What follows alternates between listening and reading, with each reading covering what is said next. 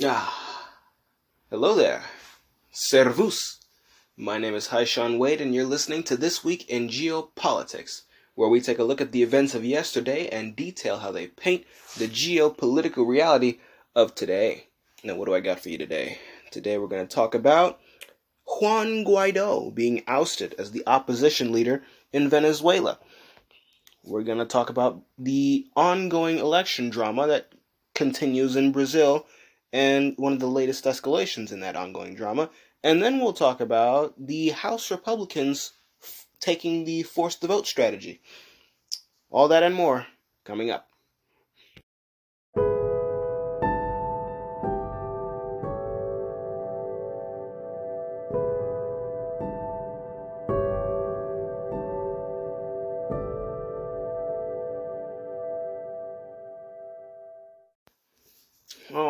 Let's get into the rapid fire news. So, we have Ukrainian missile strikes on a Russian temporary troop housing facility in the city of Makayevka, where around 60 Russian troops were killed. And this was made into a, a great big deal, well, for like a day or two. Then it sort of fell out of the news. And I just found it interesting that 60 Russians dying in a single incident was a big deal. And that, that that's a big number for the Russians. But yet, when we compare losses like that to what we can observably see that the Ukrainians have lost, uh, they, they went from 350,000 to somewhere beneath 190,000 now. We'll get that number eventually. But that's a lot of people to just go down like that. That is 160,000 men lost in what? We're almost at the halfway point through January. So 10, 10 and a half months. That's it's just insane the discrepancy here between what's considered big for one side be and how small that is when we compare that to what would be normal for the other side to lose. 60 men dying in an instant is big for the Russians, yet thousands dying in mere days is normal for the Ukrainians. I mean, I we'll go back to the the Kherson offensive when it first began back in the late summer. The first wave, not the second one that actually got the city of Kharkov when the Russians withdrew, but that first wave, uh, which was really a series of assaults that I broke up into different waves, they lost thousands in the space of two weeks, which came out to literally hundreds a day at the height of that offensive. And they were carrying out the Kharkov offensive at the same time. The Russians were withdrawing, so they suffered fewer casualties taking the region around Kharkov. But even then, you're, you're suffering these terrible losses. So I just found it interesting that 60 Russians dying in a single instance was huge news because it, it was big for them. And I just find that discrepancy between perspectives so interesting in a grim way because it's like it's war, these are people dying, but 60 being big for one side and thousands dying being, you know, normal for the other, that's a really big discrepancy and is probably foreboding and foreshadowing something to come that can't possibly spell out anything good for the Ukrainians. Well, I'll just say that much. Uh, I wanted to touch up on that subject. Uh, and while we're still on it, we have Putin ordering a ceasefire on the Orthodox Christmas. This was uh, about a 36 hour ceasefire, if I'm not mistaken. Not all parts of the front did, you know, stop fighting especially consider uh, it's it was a unilateral declaration. It's not like I mean, the Ukrainians had no reason to honor it. I mean, they could have if they wanted to, but what good would that have done them? They could have got a, a day and a half of rest, maybe put some reinforcements in, and then they just go right back to getting bombed the next day. Like, I, they might have been better off taking the deal for this ceasefire, but the ceasefire wouldn't change much strategically they just would have gotten a day and a half of reprieve. So maybe it would have been better to take it. Maybe not. It is what it is. Uh, but I, I had a feeling it wasn't going to work. I mean, we saw the effectiveness of unilateral ceasefires being declared back in the in the heyday of the Ethiopian civil war that just passed, where they were fighting the Tigrayan forces, and then the central government, the federal government of Ethiopia, declares a ceasefire, and the ceasefire is immediately broken because they never once negotiated that with the Tigrayans. So they they they worked it out in the end when they sat down with the Tigrayans before calling for before you know announcing a ceasefire, and that's how we got the the end of the conflict that we have now in Ethiopia. But before we had covered it, they just announced that they were going to do a ceasefire, and they, they it was a uni- it was it was a unilateral declaration. I'm like, well, how? If you can't you can't just declare this. There's two parties in a war. The other side has to agree to this. You can't you can't just announce you're going to have a ceasefire and expect the other side to just go, well, I guess we're having a ceasefire now. We're just going to stop shooting. That's not that's not how that works. so I I saw a similar thing here happen with this ceasefire for the Orthodox Christmas, and I expected as much for the from the Ukrainians. Why would they honor that? It's unilateral. They they weren't a part of the negotiations when this ceasefire was talked about. So there's that. And we have Putin receiving the Medal of Honor from Milorad Dodik from the the Serbian Bosnian s- sort of separatist region, if you want to call it that, the Republic of Srpska. And he got this Medal of Honor for his, quote, patriotic concern and love, end quote, for Bosnian Serbs.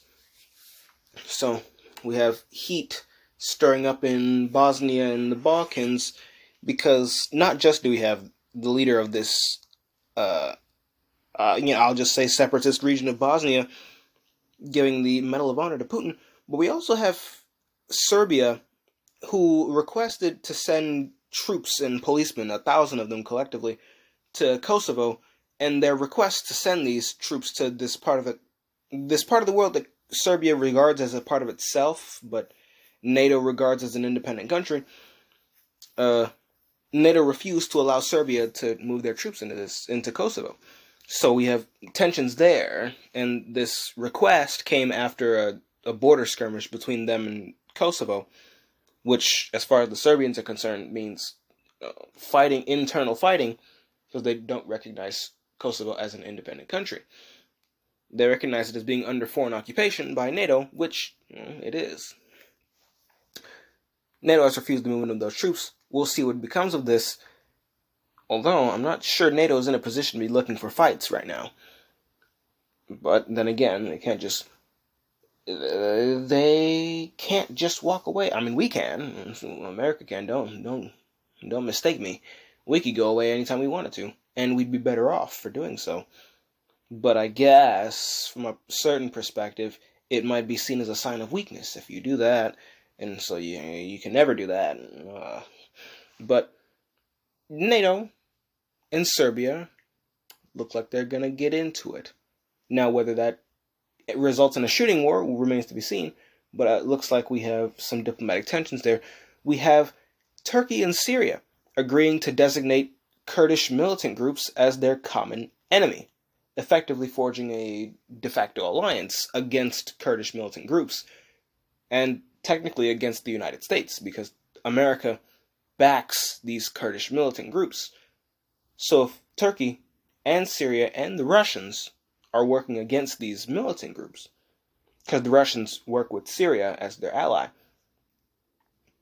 then that means you have three major powers in this region. Well, two plus Syria working against the Kurds. Well, you know, three. We can count Iran, even though they're not exactly privy to the discussions right now, but they're a player. That only leaves us backing the, the, the Kurds. And that means we're going to be the ones humiliated when the Kurds get, well, curb stomped. Or, uh, as I might say, Kurd stomped. And that's what's going to happen to them. They cannot fight Turkey and Syria and Russia at the same time. And quite frankly, we can't either. So that's just not going to fly. it's really, really looking like the Syrian civil war is coming to a close. Like on every front that you can think of. And no one's heard anything from ISIS lately. no, no one's heard anything from those groups. And I imagine that we won't. They're going to get put down as well. The chaos that allows them to thrive is slowly but surely being strangled away as the great powers of the region now work to forge an end to this war. And it'll be good. It'll be good for everyone. Even the countries that wanted to continue, oddly enough. It's just a matter of how will the United States and Israel respond. My bet is that we won't respond very well at all. Fortunately for America, we don't live there. Unfortunately for Israel, they do. So their bad decisions will lead to problems. Our bad decisions will lead to us being ejected from the region and hopefully never coming back. Then we have Jair Bolsonaro hospitalized. He he's in Florida, so he's getting treated in the United States right now. And we'll talk a little bit more about him in Brazil in a little bit. And last but not least, we have the UK seeking to host an international meeting in London on war crimes committed in Ukraine, and I have a very sneaking suspicion that they won't be looking too deeply into the actions of the Ukrainians, but rather on the Russians, as they are anti Russian, and this whole attempt at regime change in Russia is being played out in real time in Ukraine, and it's failing. So you combine that with multiple calls from people in the Ukrainian government, Zelensky being one of them, to that there there can't be peace unless Russia is punished, unless Russia is brought before a tribunal, and uh, unless Putin is you know tried for his crimes. When you when you add into the mix rhetoric like that, and you see this now pop up, it's really clear that this isn't about actually prosecuting war crimes. This is about getting at the Russians. This that's what this is about. Now maybe they will uncover some war crimes with these investigations. Although I imagine many war crimes will be overlooked on the part of the Ukrainians, like Bucha, which they blame on the Russians, like various attempts at bombing nuclear power plants, which they blamed on the Russians. Hmm. Like shooting men who retreat from the line, which they blame on the Russians. Like using civilians as human shields, like the Ukrainians have been doing the entire war. They can't blame that one on the Russians, but I imagine that all those are going to be overlooked in favor of just getting at Russia. And that's sort of the, the ideological blind spot of a lot of the people who back the Ukraine in this war and believe it to be a moral good and a moral imperative for us to do so. We're backing some really unsavory people, to say the least, uh, Nazis, quite frankly. But we back these people, and why do we do it? Because Russia bad, because Putin bad. I'm not going to do it. I I do not care. This is not my problem. But that seems to be one of the biggest blind spots I see, whether intentional or unintentional. And that depends on the specific person you're looking at. But that is the blind spot of the I Stand With Ukraine crowd. And a lot of the Stand With Ukraine politicians who have been doing their utmost to sell out country after country to the Ukrainians and empty out the coffers and the arsenals of their countries to the Ukrainians. Why? Well, it's not because they like the Ukrainians, it's because they hate the Russians. And that's really it that Russia, this hatred of Russia, this blind hatred of Russia, is the greatest weakness of a lot of these people and a lot of these politicos. And for the people who are somewhat sober on Russia, they immediately throw that sobriety out the window when it comes to China. So when the Taiwan War kicks off, anything that could have been saved from and spared from being wasted in the Ukraine war is going to be wasted in the Taiwan war. I, I, I don't know what to say about. It. Well, uh, uh, I don't know how. I can tell you how I feel about it, which is that it, it's a terrible idea, both of them, intervening in Ukraine and Taiwan. But people are addicted to the intervention. People are addicted to feeling that they have to do something. It's an addiction. That's what it is. I mean, why can't we stay out? India had no problem staying out. China has no problem staying out of Ukraine. Brazil, Mexico, Argentina, Peru, Colombia, Venezuela. All these countries in our hemisphere have no problem staying out of Ukraine, yet we're the ones who are like, we have to go in, we have to do this, we have to do that. They're not doing a damn thing for the Ukrainians, and they are perfectly fine. So if it's not in their strategic interest to do, and they are live on the same side of the planet as we do, in Mexico's case, on the same continent that we do, if Cuba is perfectly fine leaving Ukraine the hell alone, then that means it wasn't a strategic interest for them to get involved. And if it's not a strategic interest for them to get involved, then how in God's name is it a strategic interest for America to get involved? We are right here with them. It's insanity. It's an addiction. And the intervention addiction. The the paradox of interventionism. That that's what it is. I mean, we didn't used to have that addiction, but we have it now. We we can't stop. Even when even when it's blatantly clear that the intervention is going to hurt us, even when it's blatantly clear that the drugs are harming us and detrimental to our health, we just keep taking them. We just keep popping those pills. Oh, we're going to intervene in Yugoslavia. We're going to intervene in Yemen. We're going to intervene in Syria. We're going to intervene in Libya. We're going to intervene in, in Ethiopia. We're going to we're going to intervene in in in uh, Ukraine, and we're going to intervene in in in Iraq and Afghanistan and uh, uh, South Korea and Taiwan and Vietnam and Afga- all these places. I, I almost said Afghanistan a second time. Uh, but I can say Iraq a second time. Ha ha. We, we want to intervene in all these places. And what has that gotten us? It gets us nothing but problems every time. And we always complain about it after the fact. Is when we sober up and we go, ah, I'm never gonna do that again. You know what, baby? I'm walking. I'm I'm never gonna do that again. I'm I'm done with the drugs. We, we say that, and then we relapse extra hard right back into the interventions. It it's sad, but it's funny at the same time. It's an addiction. It's an addiction. But our intervention addiction aside, this isn't about us today, at least not for the most part. Today, we have other things to get into, and we'll get into them in just a moment. And we're back to talk about Juan Guaido being ousted as the opposition leader in Venezuela. And yeah, I'll, I'll, just let's just hold up one second. Weren't we literally just talking about this guy last week? I went on a whole rant about these political exiles and how I don't want them coming to America because they lose and they don't want to concede that they lost, and so they just come here. You know, I, I, I went on a whole rant, and uh, you know, I wasn't expecting this. I was not expecting this at all. I was, I was just uh, a little upset, a little upset, and a little concerned that these people who lose in their countries come here and then and then they want to continue the fight, and it's like, no, you lost. It's time to give it up. And if you're gonna come here, you ought to assimilate. Don't that that's that's my stance. Like you can't come here and then stay a person that belongs to another country. No, no, no, no, no. If you're gonna come here and you're gonna have a permanent residence here, you need to assimilate.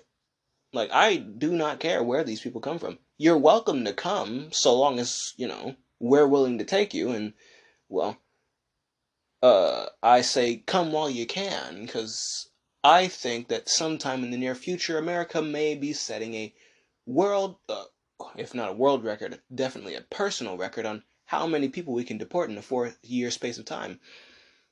But until that comes i guess the floodgates are open for just about fucking anybody to come. I find it interesting that none of the border control conservatives uh, want us to, you know, check and deal with people coming in like this just because he's a political figure.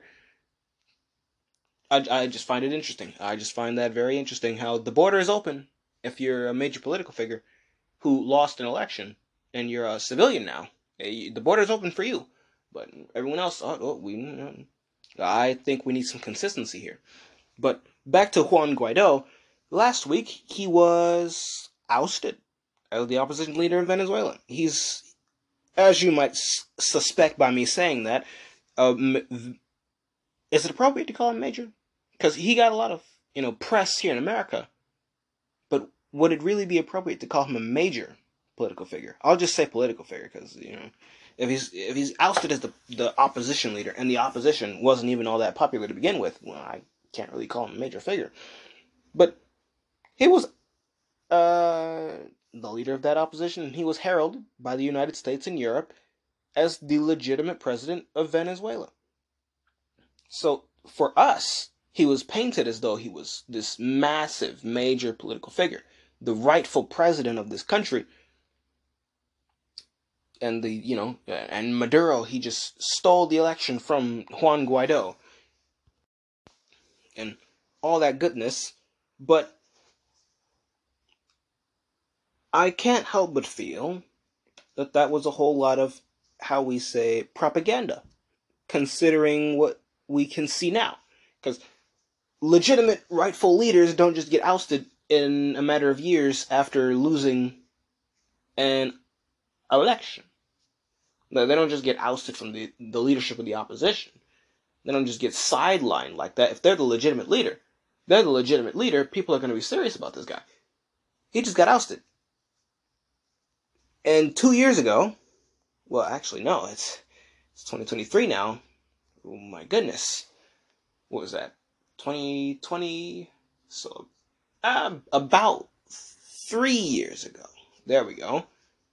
Three years ago, he was present, uh, a guest of honor, so to speak, at Trump's State of the Union. Just three years ago. Heralded as the rightful leader of Venezuela and now he's being ousted as the, the opposition leader, let alone the president. He's being ousted as the opposition leader in Venezuela.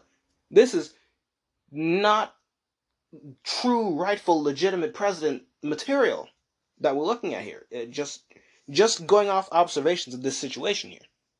That's not how that goes down. So, uh, and again, I, I find it very convenient. We were just talking about this guy, and then all of a sudden this story pops up. But and that was, you know, you know, I got to give it to myself. That was some brilliant timing, even if it was unintentional. But I'll, I'll stop patting myself on the back now. But this shakeup has effectively killed this attempted regime change operation in Venezuela, because that's what it was. I mean, what stake do we have in Juan Guaido being the president of Venezuela, other than we don't like Maduro? And given America's track record, we have very much not been above overthrowing people's governments. Look no further than Ukraine. So, that's all this was, uh, especially when you see how easily he was ousted as the opposition. This is not true president material. This is some random guy we decided we wanted to be in charge. And the regime change attempt has failed. He doesn't even have a, a strong enough base of support within that opposition party or group to stay in any sort of relevancy in terms of power. Not that they had power to begin with, all the power was in the actual government of Venezuela under Nicolas Maduro. But with the death of this regime change attempt, and Juan Guaido now being promoted to citizen, this is essentially consolidated power unto the the present actual government of Venezuela, again, headed by Nicolas Maduro. And this is not to say that Maduro is now able to govern without any challenge whatsoever as some autocrat. He's not exactly the best person, but he's the leader of this country. I, I, I don't know how else to say it. I don't really care. I don't really care. It's not my country. Why should I invest myself in who leads these other countries. Sure, they're my neighbors, but all the more reason for me to stay out of their business. That's not what good neighbors do, getting involved and trying to overthrow other people's government. And that's the reason Cuba hates us. Right? When, when we embargo and sanction them as though they were the problem. The, the Cuban Missile Crisis would never have happened had we left them alone instead of trying to overthrow their government and, and that failed attempt at Bay of Pigs and th- that's just on the, the Cuba level with our relations with them. Before you even get to Turkey and the Soviet Union, where we had nukes in Turkey right on the Soviet Union's borders. That we could have avoided that situation by not putting nukes in Turkey, and we could have avoided it at a second level by not trying to overthrow Cuba's government. Like, good neighbors don't do the things that we do. So it's like, why, and from a more personal perspective, it doesn't mean anything to me who's in charge of Venezuela. I'm not Venezuelan. I don't live in Venezuela.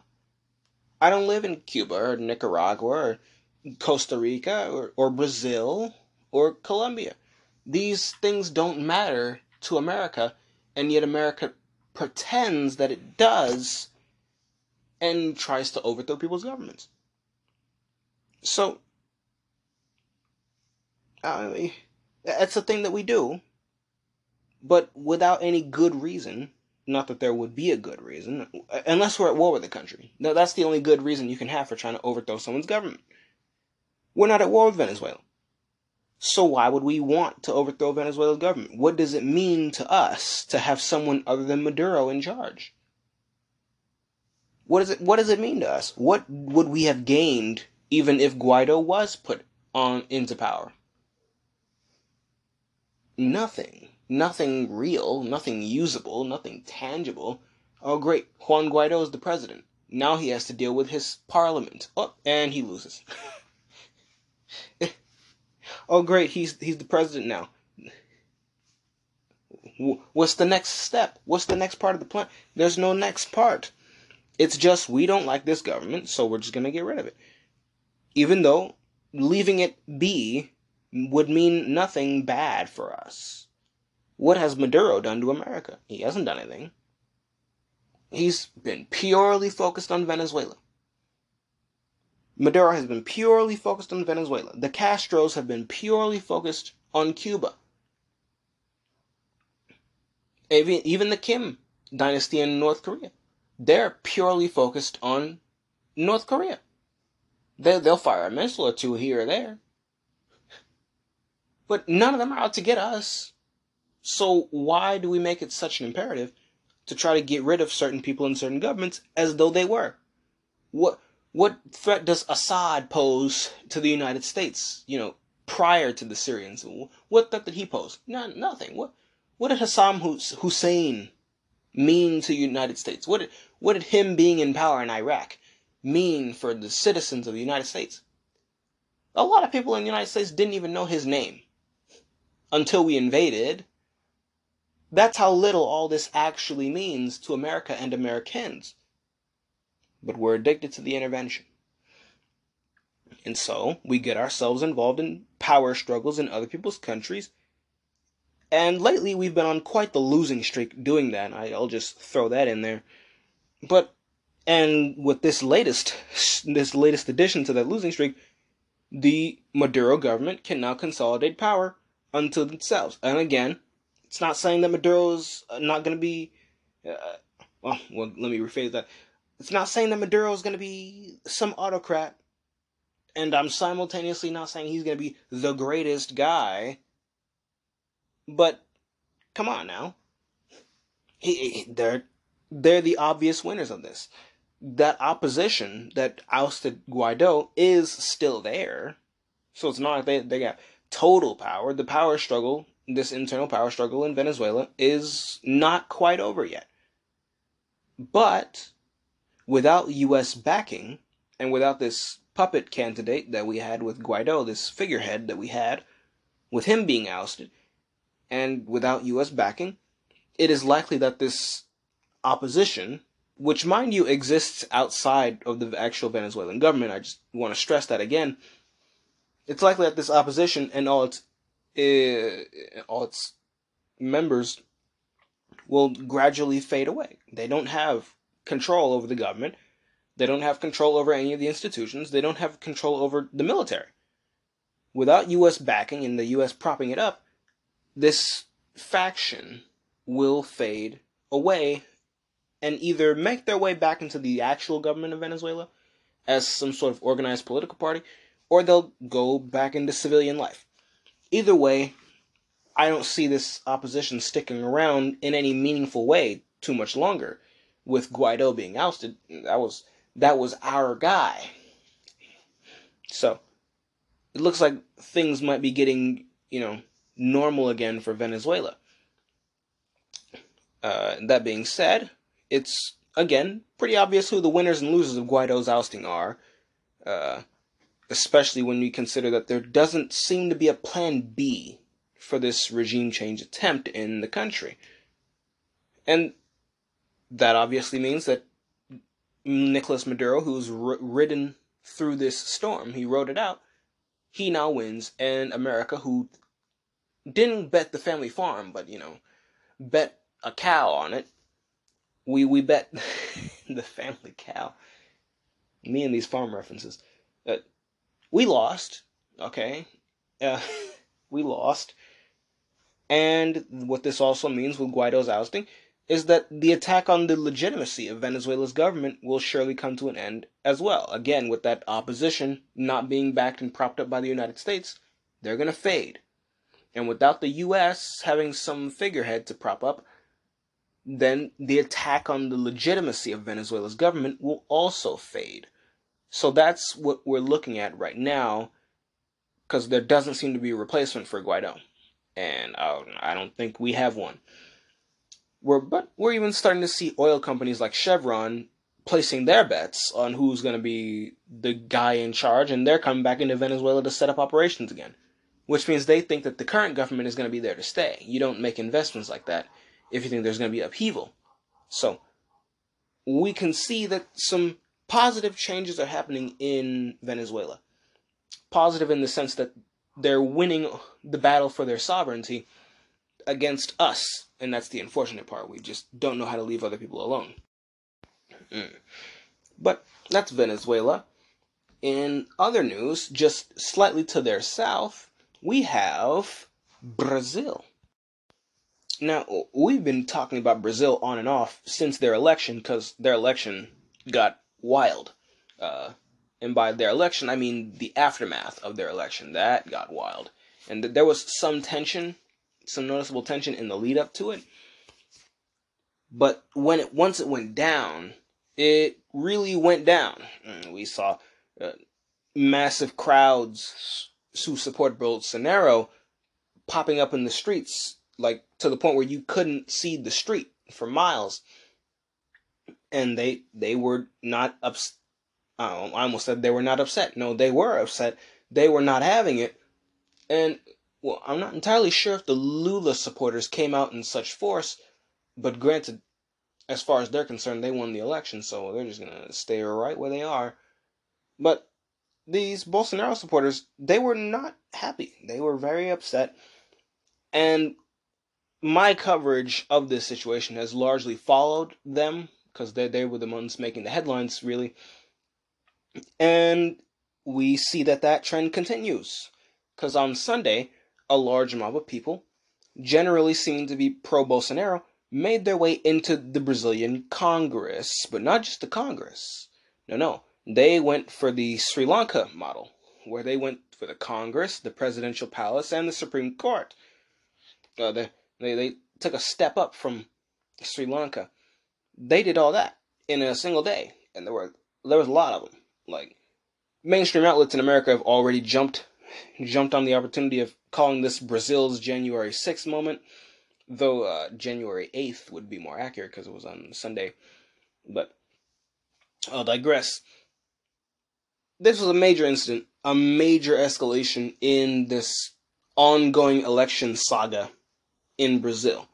Because if you remember, when the time came for Bolsonaro to concede the power, well, to transfer the power to De Silva, Lula da Silva, he didn't do it. Uh, now, Lula da Silva is in charge of the government right now. He has the levers of power. But when the election went down, Bolsonaro at first refused to say anything. Then, about a couple weeks later, he came out saying essentially that he was going to continue the fight and that he did not concede. He still has not conceded, even now as he rests in a hospital in Florida. He has not conceded. He was not present to hand over the presidential sash, and there was even, uh, I believe, a head of the Navy, which I found out in gathering news for this episode, there was a head of the Navy in Brazil who also refused to honor Lula as the legitimate president of Brazil. So this election saga continues and expands as it is now expanded with that that naval officer, it is expanded into the military. It's expanded into the military. We see the crowds. You see these rioters making their way into the various branches of Brazilian government, and not in the way that you get elected. No, they're they're running in there, and we're seeing what can be described as chaos. we're seeing chaos, and that's been a very consistent trend across well the new world, starting with the United States. I mean, goodness, we had a riot on our Capitol. Granted, our Capitol was very mild compared to what's going on in Brazil right now.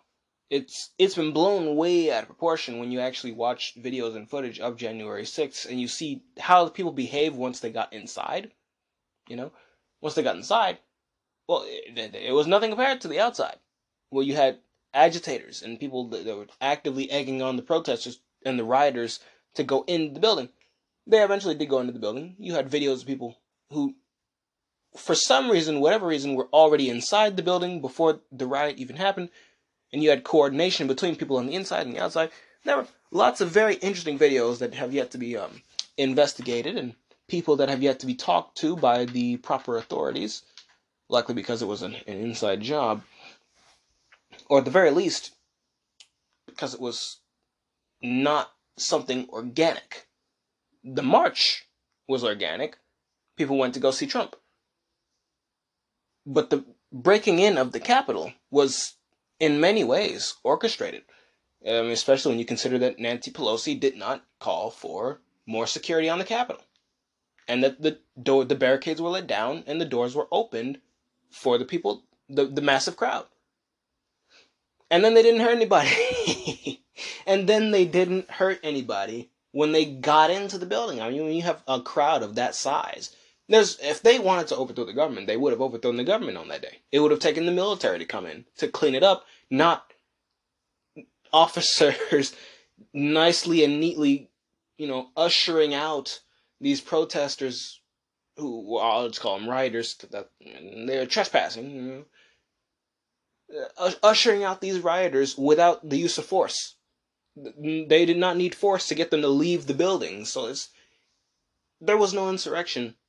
January 6th is very much overplayed and overstated and over exaggerated.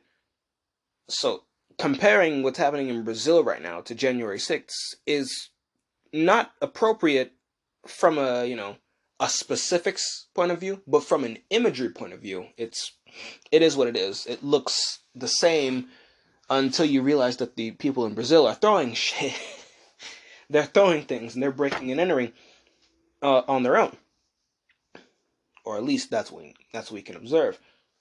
But this has been a massive escalation in a series of escalations that have kicked off since Brazil's elections. Like this I'm probably still going to be covering this like months from now uh, as things continue to escalate, unless something dramatic happens, or, or and by dramatic I mean unless things take a turn, because things keep sliding down this path. Now maybe this is just turbulence, and I'm overhyping this, and it'll be over within a few months and perhaps a year, and things will sort of calm down a little bit.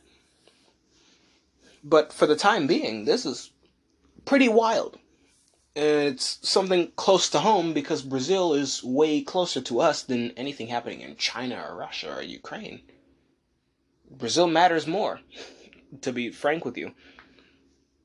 At least it matters more to us. We live here, they're our neighbor.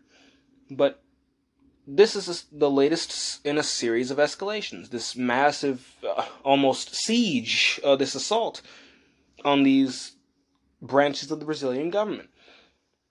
Now, Lula, who is now the president of the country, he has responded to this incident uh, by calling it an, straightforwardly an attack on democracy. He has referred to the participants of this uh, this riot as fascists and fanatics.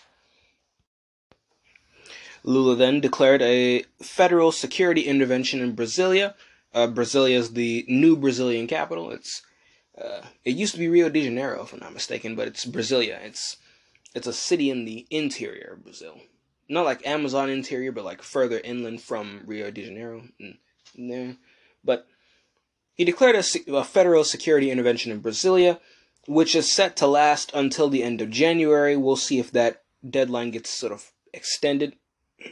Uh, we'll we'll see. We'll see what comes of this. And I don't know. He promised to have the rioters identified and punished, is what he also promised. Before I get into some of my thoughts on this, uh, because I, I don't know. I feel like this may only inflame the tensions and incense the rioters further. Like, uh, there's one way I see that this can be dealt with, which would be to have sort of an investigation, sort of what a lot of the Republicans were calling for after 2020 and after 2022. Hmm. But really after 2020, though, uh, investigation of the election, uh, thorough one at that, so that you can put these doubts to rest. But it's not likely that Lula is going to go along with an investigation into the, the very elections that propelled him into the presidency, especially now, after such a a move might be seen as concessions to people he has now labeled as fascists and fanatics. So perhaps he's backed himself into a corner where that's no longer an option, and maybe he just never would have gone along with that anyway. But even if he would have, he's he's labeled them as fascists. You don't concede ground to fascists. So what do you do? You have to use other means. So the investigation is now off the table. The investigations are now instead going to be into the participants of the riot, not on the election. So that that's how this is going to shape up now. And yeah, the the investigation, the electoral investigation option is now taken off the table. So now we're looking at the counter investigation.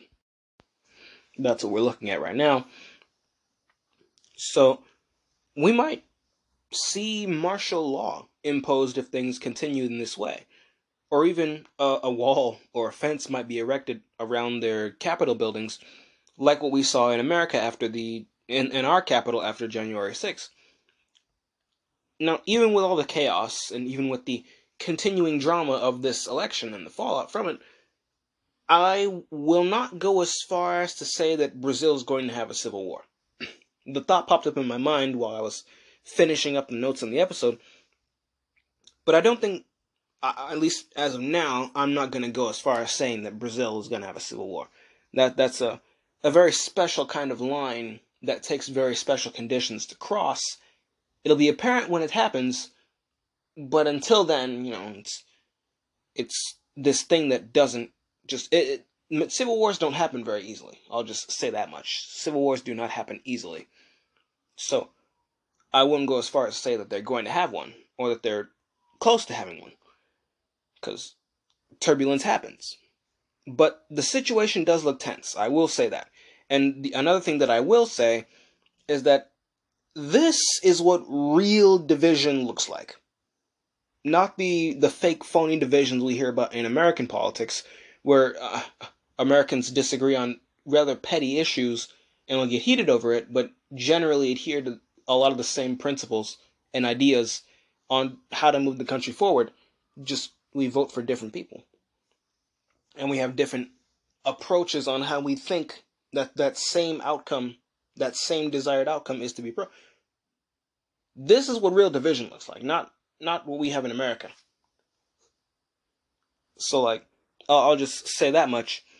But as of the time of my recording this, Bolsonaro hasn't made any statements on this yet. He may, uh, when he gets out of the hospital, if he gets out of the hospital, we we don't know, we do not know, but should he get out the hospital, he may make some statements on this. He might not. I mean, it took him uh, a, a, week or two before he even said anything about the election. So I, I wouldn't be surprised if he took longer before saying anything about this. Uh, so we'll we'll see. But even with this, uh, this crisis at home, on the foreign policy scene, Lula hasn't diverged too far from Bolsonaro on foreign policy. I mean, he's even remained committed to the BRICS. Granted, I wouldn't, I don't see why he wouldn't, but he's actually sort of doubled down on Brazil's on Brazil's involvement with the BRICS. He's doubled down on it. And by extension, I'll say that he's securing Brazil's place in the new multipolar world order. So, lots of lots of interesting things happening in Brazil, and we're definitely going to be keeping our eyes on Brazil, if for no reason other than they won't allow us to look away.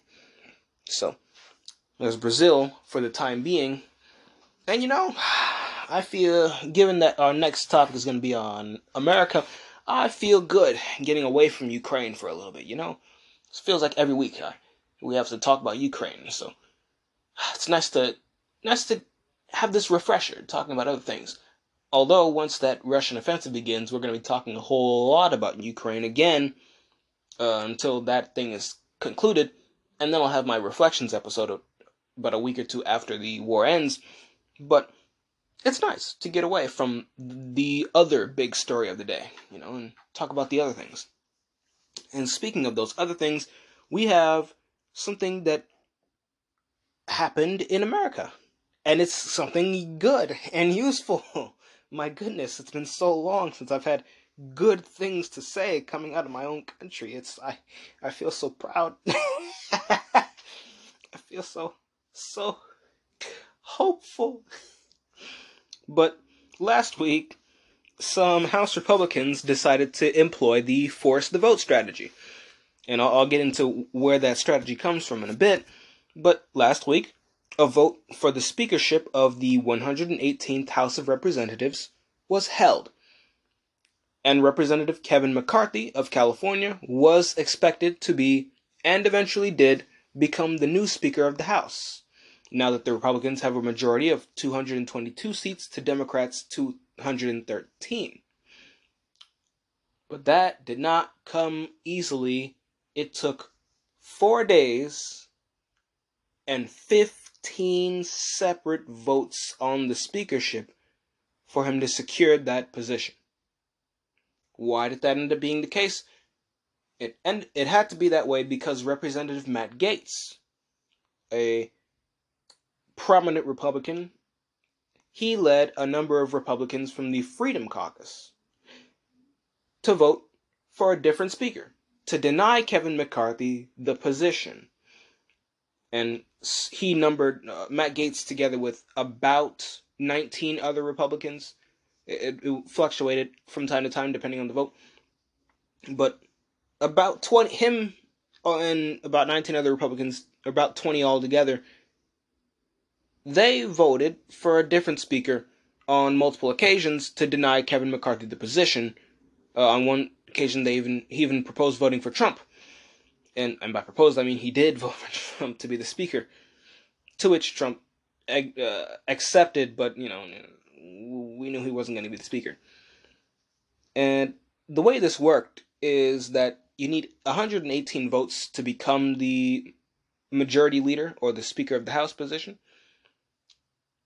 And around 18 Republicans, uh, I, I said 20, around 18 Republicans refused to vote for McCarthy unless he gave certain concessions to them. So when the Republicans have a majority of 222 and you need 118 votes to get the speakership, that means it only really took about five Republicans to not vote for McCarthy, to deny him the position, and they did it for 14 separate votes because he, he won on the 15th. But for 14 votes before that, they denied him the speakership, something we haven't seen since I believe 1821 or 23, uh, where the vote was held 12 times. So these 18 Republicans used their leverage because he needed their votes to even get to the 118 to begin with.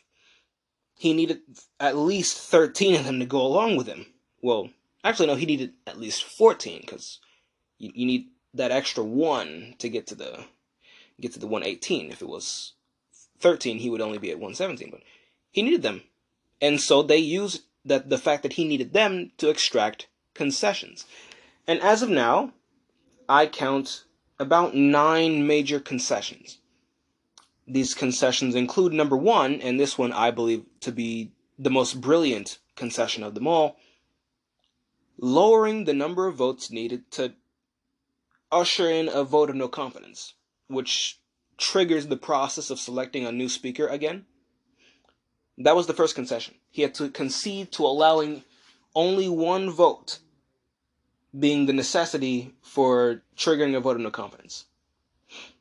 Which essentially means that if he reneges on any of his promises, we're going to have more of what we saw this last week, where they these Freedom Caucus Republicans just didn't vote for him. They just withheld the vote for four days and 14 separate votes. They can do that again. They can do that again if he ever reneges on anything, or if he does anything that they don't, they don't like. Maybe some other issues will pop up, and they'll say, hey, we don't want you to do that. We want you to do this. And if he doesn't want to do that, well, guess I guess you're not the speaker anymore. It's this one I believe to be the most brilliant concession they could have gotten out of this man. Absolutely brilliant. And I really I just I am actually impressed.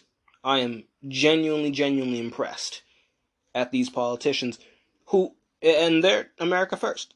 So I hope that they do something useful and given what they the other concessions they got out of him, I think that they might do something useful. We'll have to see, but I'll get into those other concessions so you can get an idea of what I'm looking at here. Because that was the first concession. The second concession was setting a, a, a rule for single subject legis- legislation. So you can't attack, there's a limit to the number of earmarks you can have. Well, there will be. These are things that he's gonna put up for rules and up to up for votes on the House floor for you know the conduct. And he even managed. Uh, they got concessions to put a number of these Freedom Caucus Republicans onto the Rules Committee, so they could they can make these rules, and they have the majority necessary to force the rules through. So they got that concession out of him. They got this single. They got him to concede on having this single subject rule on legislation, and a proposal to limit the number of earmarks onto a bill. So the bill has to be a single subject only. If you're passing a bill on, say, tariffs, you can't throw on to that funding for a, a school in your district or on a, a, a farm bill or something related to sanctions on another country or Ukraine funding. You, you can't just throw all those things together. You have to do single subject voting. That's what they're proposing. That's what they got him to concede for on a vote. The third concession they made McCarthy promise to keep his political action committees, the these PACs, from interfering in elections. And now, why would they want him to do that? Because he and Mitch McConnell worked together to thwart a lot of the more MAGA Republicans in favor of uh, not MAGA Republicans, aka useless. but they, they want him to stop doing that. So he they got him to concede on that by holding the. Uh, I almost feel like they held him at gunpoint. but they got him to concede that, keep his money and his PACs from interfering in elections so that they can get more MAGA Republicans in. Because they're not going to stop their funding from going to these Republicans.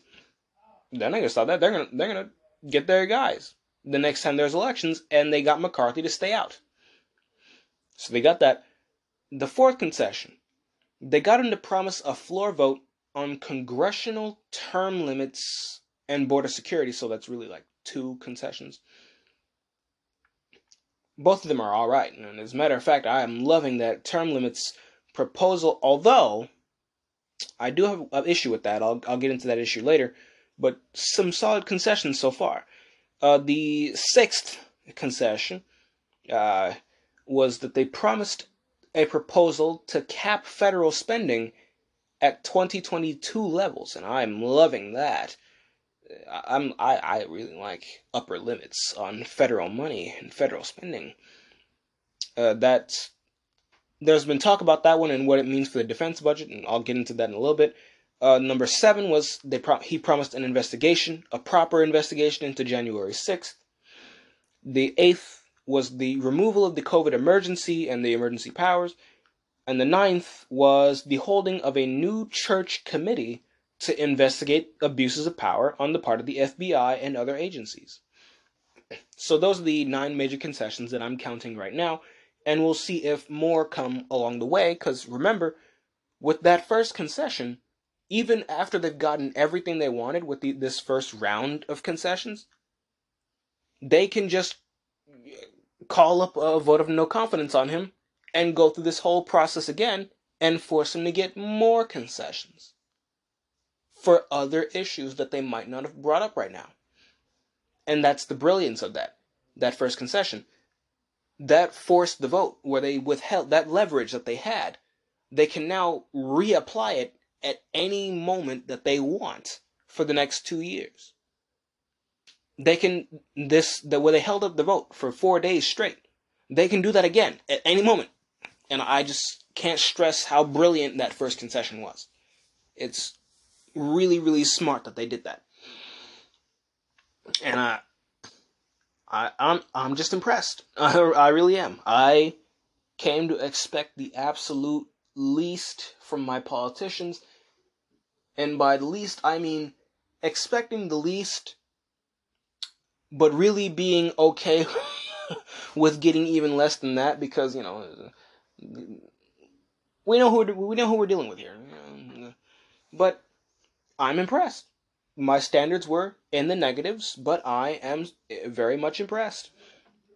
Very impressed. And I'm on board a good deal of these proposals. We don't need Ukraine funding rolled into bills on agriculture or school funding in America. You shouldn't be able to have sanctions rolled into a bill on tech companies or earmarks for a bridge or, or, or a school in a bill related to uh, navigation and electric vehicles. Those things just don't go together. So I'm okay, I'm perfectly fine with single issue voting in the House. That's a great thing, and I believe that's how it used to be. And you know, it's it's good to go back to that. If we're gonna vote, if you're gonna do something, you should vote on it. Don't just you know try to ramrod the whole thing through with a bunch of trash that people don't actually want to vote on. If you want to get an issue passed, if you want to get a bill passed, you have to get it voted on. That's the way this has to go. I am perfectly okay with that. Uh, we we we don't need any of the, the trash that we've had lately. We need we need streamlining of the vote, a streamlining of the congressional vote. I'm very much in favor of term limits, although although I feel that that one should be a constitutional amendment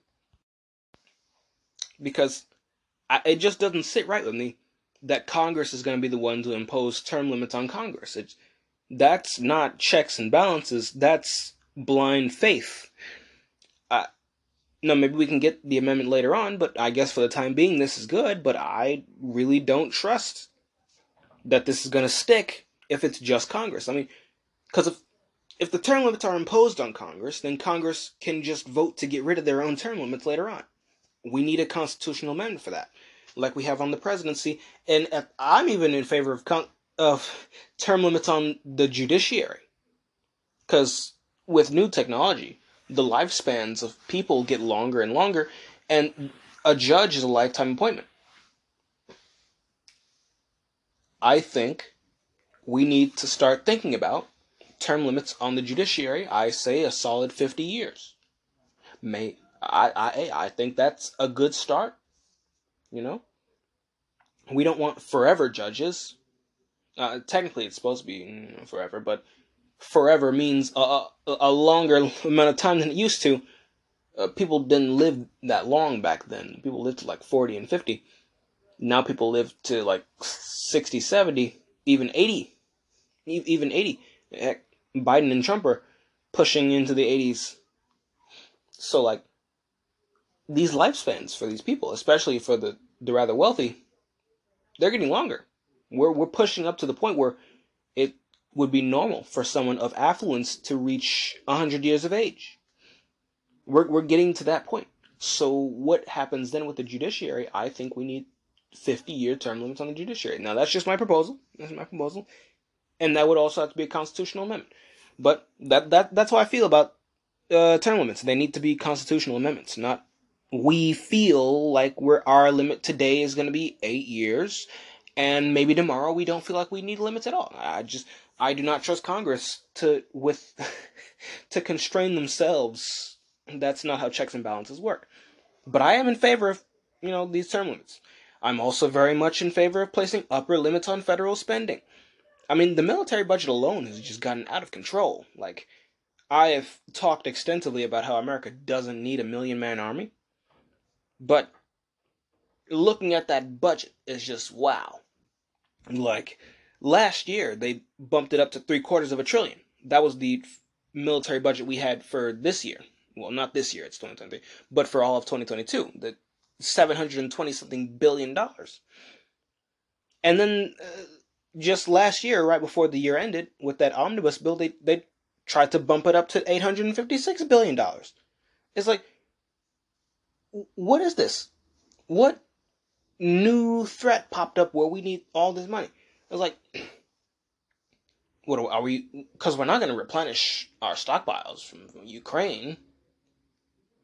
All the money we give to these companies, that uh, a trillion dollars, three quarters of a trillion dollars, isn't enough to fill up our armory. Yeah, that is a blatant lie. I mean, honestly, if the Pentagon can lose two trillion dollars twice when it is audited, that does not mean give more money. That means you're irresponsible.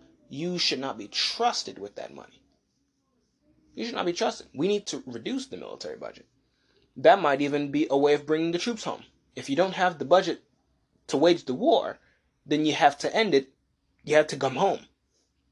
If we don't have the funding to keep these bases operational, the troops have to come home. I think we could use the budget to bring our troops home and to get out of these military alliances. At least in a de facto manner, if we don't have troops in Europe, what's the threat of us going to war? I'll just throw that out there.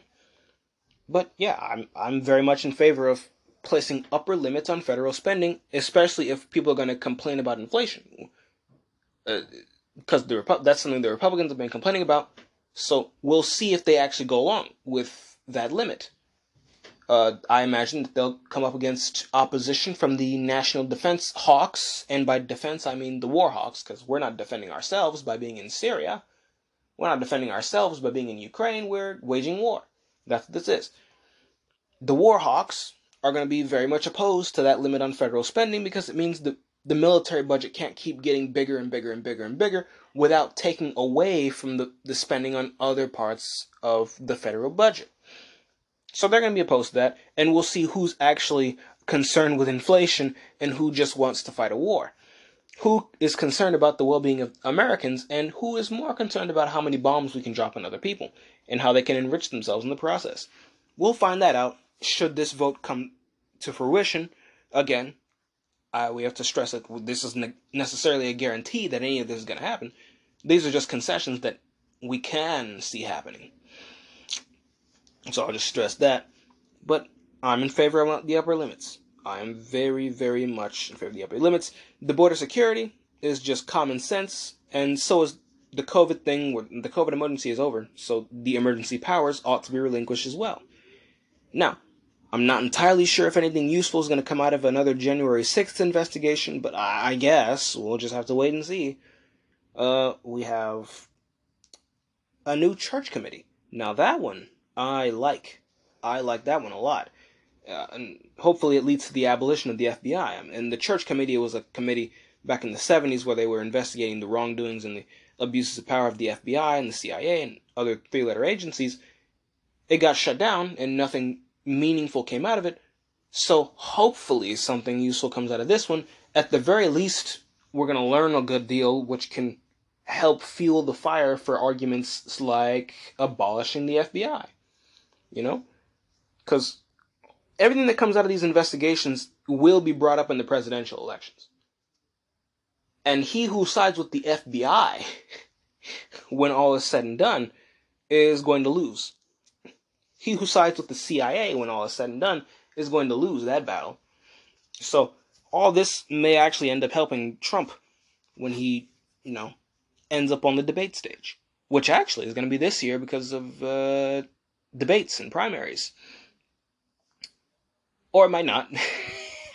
it might not. I mean, he sort of, he, he didn't he didn't do a single debate until he got to Biden when he ran for re-election. So we'll see this time if some Republicans come out of the woodworks to try to oppose him, they will be crushed definitively by the one true leader of this country. But yes, I think that these are some really good concessions. I would really like to see these. I would really like to see a good number of these.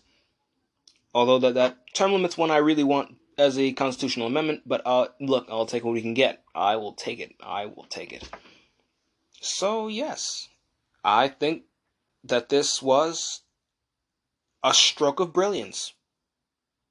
It, it really was. I, uh, I, I was impressed. My expectations were in the negatives, and I, I'm sure you all feel me on that one. Our expectations were way in the negatives on these people, especially if you're not voting Republican. but I, you color me impressed. Color me impressed. But uh, I'll just stress again before we before we sort of wrap things up here. That first concession is a motherfucker. That first concession, we could see McCarthy. We we can see this drama where McCarthy is not the speaker again for multiple days, multiple times throughout the year, because they can do it over and over and over again, and they can they can just sit there. They can just sit there and not let him be the speaker we could have multiple de facto government shutdowns by them doing this if McCarthy doesn't do what they want. I mean, I mean it's it's crazy. McCarthy doesn't have a choice, courtesy of that first concession that they got him to give. He has no choice but to go along with all these things that they want him and that they got him to agree on. And if McCarthy has anything to say about it, they'll trigger a no confidence vote.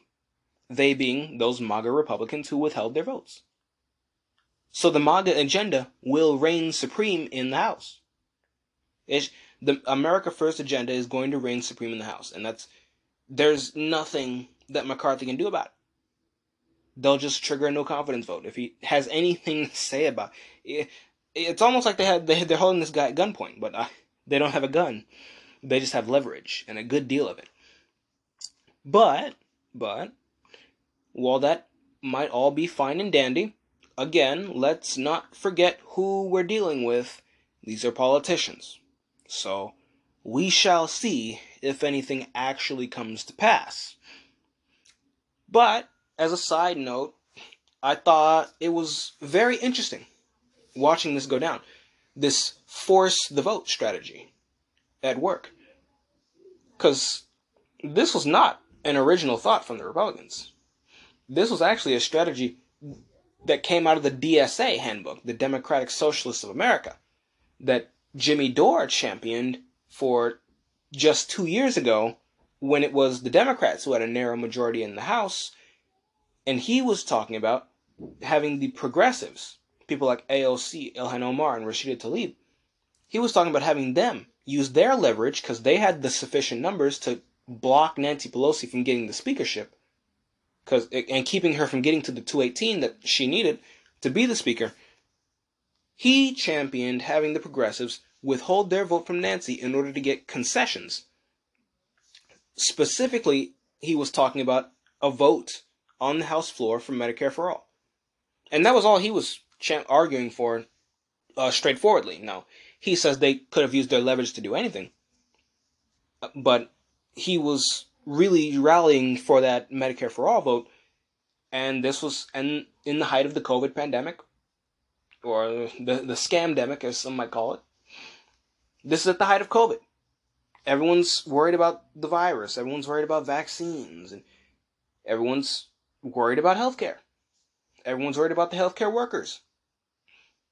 So imagine had this happened back then, in the early days of 2021 when the the House, the, the, the Democrats were trying to get a new House going. Imagine had this happened. So, uh, watching this force the vote strategy work in real time for the Republicans two years down after the fact, has been very, very interesting. Uh, he's he he got man, Jimmy Dore got absolutely ragged on for proposing this, which was strange because this was supposedly a the progressive position, Medicare for all, and to see so many other of the so-called progressives not go along with it, and to see the squad and the House progressives pretend not use their leverage at all to do anything, that was a bit of a surprise. That was a bit of a surprise. Uh, but really, it was the coverage from other progressive news outlets and news commentators, other than Jimmy Dore himself, fighting against this policy that they championed with a strategy that came out of the Democratic Socialists of America.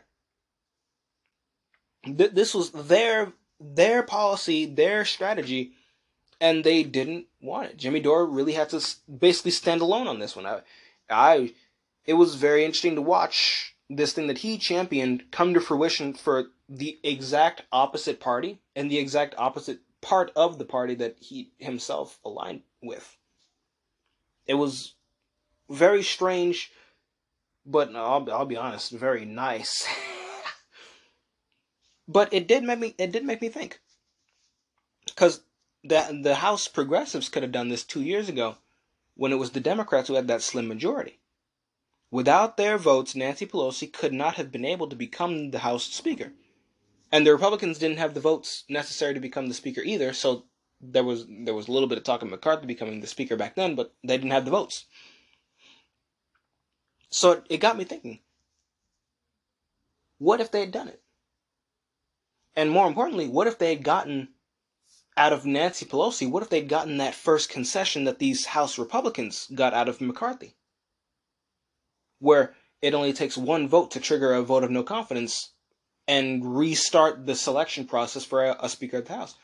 What if the progressives had gotten that out of Nancy Pelosi? Because that that first concession is just a work of magnificence. I tell you what, that is just leverage, purified, refined form. Pure leverage. Refined leverage. Uh, uh, uh, that is, if, if leverage could be seen and felt and, and, and tasted, that first concession was it. What if the progressives had gotten that out of Nancy Pelosi? Like I, I was wondering this uh, in in the hours before I recorded the podcast how many other votes could they have forced? You get that first concession out of Nancy Pelosi, that's a wrap. Now you can force a vote on Medicare for all. You can force a vote on minimum wage. You can force a vote on anything. You can force a vote on defunding, uh, sanctioning, and divesting from Israel, and boycotting Israel. You could you could fund eh, you could fund whatever projects you wanted. You could force a vote on giving free free sick days for workers across the country. You could have they could have did so much. We could be we could be living in a, a different country. In some ways better, in some ways worse off. I'm I do not trust the government with that the kind of power that the progressives would bring upon the government should they got their way. It's not that I think that they mean badly. I don't, I don't think that they mean poorly for the country, but the power that they seek to give and invest into the government for the execution of their policies, I don't trust the government with that power. But imagine what would have happened had they done the same with their leverage two years ago. How many other votes could they have forced? Because I'm sure some of you, my, my lovely listeners, probably fall on that side of the political spectrum. What would that have done? Where if the progressives were the ones just running roughshod over the Democrats for two years? using that leverage and just straight weaponizing it like a, a loaded pistol against the Democrats. How many other votes could they have forced? It's really a profound thought to keep in your mind. Because they, they could have done it all. They could have they didn't need a majority in Congress of straight progressives. They only needed that handful of progressives in the right place at that right time, and that was the right time and they missed it. And now the Republicans get to have their the victory lap that the progressives should have had two years ago. I'll be perfectly honest with you. The progressives should have been doing this we would have been talking about Medicare for all two years ago had they done this at the height of COVID 19. It's just something to think about. How just how differently all this could have gone had a different group of people done the exact same thing just two years earlier. But I'll leave that to you. And hats off to Jimmy Dore. But that, my lovely listeners, is all I've got for you today. I do hope you've enjoyed today's broadcast on my geopolitical podcast. We have a lot of changes happening around the world, but as always, we will have fun watching those changes together. And now I've been your host, Sean Wade, and you've been listening to This Week in Geopolitics. So till we meet again next Monday, servus.